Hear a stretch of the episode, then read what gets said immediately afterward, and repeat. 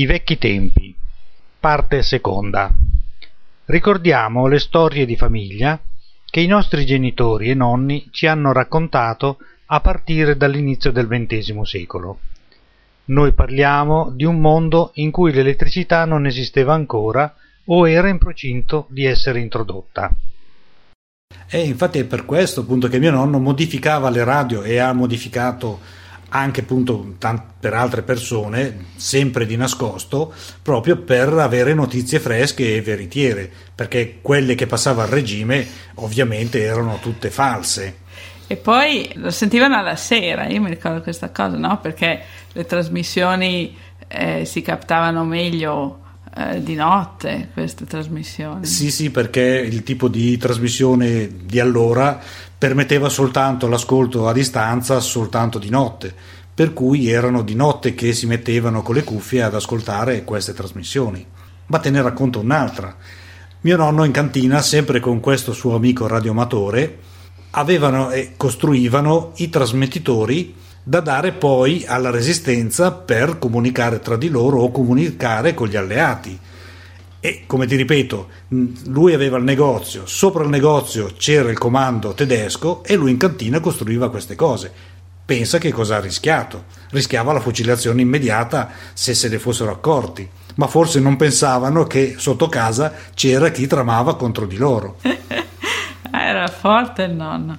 Ma è strano perché tuo nonno aveva praticamente la stessa età di mio padre. Mio padre era del 1908 e, e quindi io ho avuto la fortuna di sentire tantissimi racconti di come era la vita allora, quando mio padre era bambino, quando poi era ragazzo e poi più avanti fino alla seconda guerra mondiale, la storia della seconda guerra eh, che lui ha vissuto insieme a mia madre perché si sono sposati nel 1943, la storia del dopoguerra in realtà è la storia che ci ricordiamo anche noi, perché noi siamo nati negli anni 50, a noi sembrava che la guerra fosse una cosa lontana perché non l'avevamo vissuta, ma in realtà erano passati pochi anni.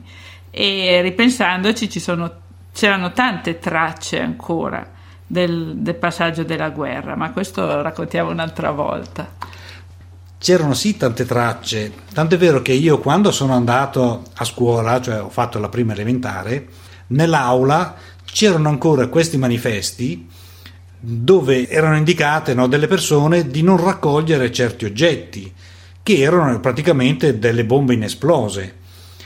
Io non me ne rendevo conto, sai, quando si è giovani della guerra non, non, non si sapeva ancora niente, però la guerra era passata da, da poco tempo e mi, mi, sono rimasti impressi questi cartelloni no? eh, con tutta attenzione non raccogliete questo, attenzione non raccogliete quello, se vedete questo chiamate subito i carabinieri e così via.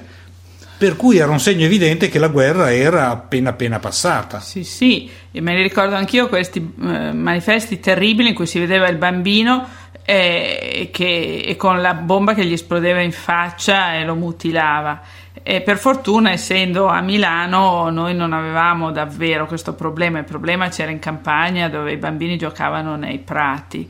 A Milano era molto più difficile. Eh, ma poi anche i libri di lettura erano zeppi di storie eh, relative ai soldati, alla guerra, alla tristezza, alla difficoltà della vita del soldato, ad atti eroici e si piangeva, era una cosa di una tristezza quel libro di lettura. Adesso i libri di lettura sono decisamente molto diversi e tutto sommato più adatti alla psicologia di un bambino. Una volta leggere le storie dei libri di lettura era un'esperienza, insomma, eh, drammatica che intristiva. E poi quando si andava a fare l'ora di canto erano sempre canti della guerra o patriottici, il Piave mormorava, tutti i canti eh, della prima guerra mondiale perché l'Italia era vittoriosa e allora quelli si cantavano volentieri. Alcuni si spingevano fino a O Bella Ciao, che è il canto della resistenza degli italiani eh, de, del nord però soprattutto tantissimi inni nazionali, tutte cose che adesso assolutamente non si fanno. E hai ragione, è vero questo. Tanto è vero che quando arrivava il maestro di musica, la prima cosa era l'inno, esatto. tutti in piedi a cantare l'inno. Sono tutte cose che oggi eh, sorridi, però a quei tempi invece la prendevano sul serio. Ah sì sì, ma io stessa la prendevo sul serio, mi ricordo che addirittura avevo fatto una bandierina in casa colorata da me, bianca, rossa e verde, mi mettevo sull'attenti e cantavo da sola oppure quando veniva un'amica lo cantavamo insieme, l'inno di Mameli e mi venivano le, le lacrime agli occhi. Questo per dire come ero coinvolta. Adesso magari è difficile far capire questo a, in nazioni in cui l'inno nazionale è molto importante, come negli Stati Uniti, ma da noi eh, non lo è. Noi non viviamo eh, la nazionalità in un modo così profonda come in, altre, in altri stati. E infatti questo lo dimostra anche il fatto che nelle altre nazioni, ad esempio come l'America e la Svizzera, tu vedi la bandiera davanti a ogni casa, è una cosa che colpisce. Tu vai in Svizzera, davanti a ogni casa c'è la bandiera svizzera, così come in America quasi davanti a ogni casa c'è la bandiera. Ma da noi le bandiere invece sono solo sui municipio piuttosto che eh, uffici sì, pubblici. Gli, gli uffici pubblici e le scuole, ma anche questo da pochi anni. Se, mm, sarà massimo una decina d'anni. Prima non era necessario e venivano esposte solo nei giorni di festa. Questo è perché per moltissimi anni dopo la guerra eh, la bandiera nazionale è stata confusa con il nazionalismo che era eh, di stampo fascista. Siccome tutto quello che era di stampo fascista veniva considerato fuori legge, anche far troppo uso della bandiera nazionale eh, veniva considerato riprovevole. Poi piano piano si è capito che insomma ci si è rilassati e si è ripreso il senso positivo della, dello spirito nazionale. Però la bandiera è solo appunto sugli uffici pubblici, anzi adesso sono due le bandiere che espongono negli uffici pubblici, che è la bandiera dell'Italia e la bandiera dell'Europa. Forse ci sentiamo più europei che italiani, ma la bandiera italiana davanti alle case non si vede da noi. Sì, infatti uno che esponga la bandiera italiana viene visto un po' come eh, strano, mentre ad esempio negli Stati Uniti è normalissimo. E lo so, ho visto negli Stati Uniti anche le strisce per terra le hanno fatte con i colori della bandiera. Quando ho visto quello ci sono rimasto veramente male. Dico, è possibile che anche le, le, le strisce in mezzo alla strada devono essere dei colori della bandiera. Le strisce in mezzo a una strada di solito sono bianche o forse in, in gialle in, in, alcuni paesi, ma dei colori della bandiera mi sembrava un po' eccessiva. Ma lì le avevano fatte apposta per il 4 di luglio, forse poi vengono cancellate, o, insomma, sono di quelle che si consumano con l'acqua, ecco. Ma si spera. Però la fotografia di queste strisce qua. Sì, sì. Voglio raccontarti che cosa mi diceva mio padre di quando era bambino lui.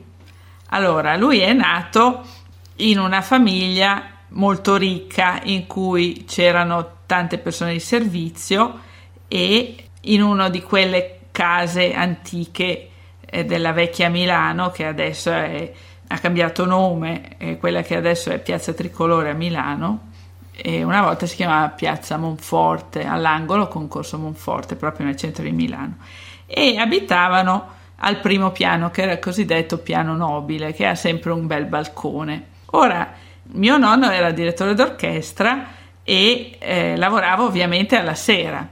Mia nonna, che era, aveva una parte eh, di ascendenti spagnoli era gelosissima. Dicono che il motivo fosse la sua parte spagnola. Tutte le sere la nonna si metteva fuori dalla finestra e guardava eh, ad una certa ora se il nonno, che veniva dalla Scala o dal, dal Verme, quindi sempre dal centro di Milano, arrivava per tempo. Eh, il nonno faceva lezioni di canto, anche lui stava al pianoforte e riceveva delle signorine che facevano lezioni di canto e questo rendeva la mia nonna ancora più gelosa. Adesso io non so se ne avesse motivo o no, io penso che quando uno è geloso sia geloso anche senza nessun motivo. Però fatto sta che è diventata matta e mio nonno in effetti si è scoperto che poi eh, quando è morto eh, nei libri eh, risultava avesse dei crediti enormi da parte di tutte queste allieve che non pagavano mai. Quindi lui, per gentilezza d'animo, faceva le lezioni gratuite. E questo non so se fosse eh, motivo di gelosia da parte della nonna o no, fatto sta. Quindi io mi immagino questi grandi saloni con il pianoforte a coda, che poi abbiamo avuto anche noi in casa per tanto tempo, e la nonna che era vestita sempre di nero,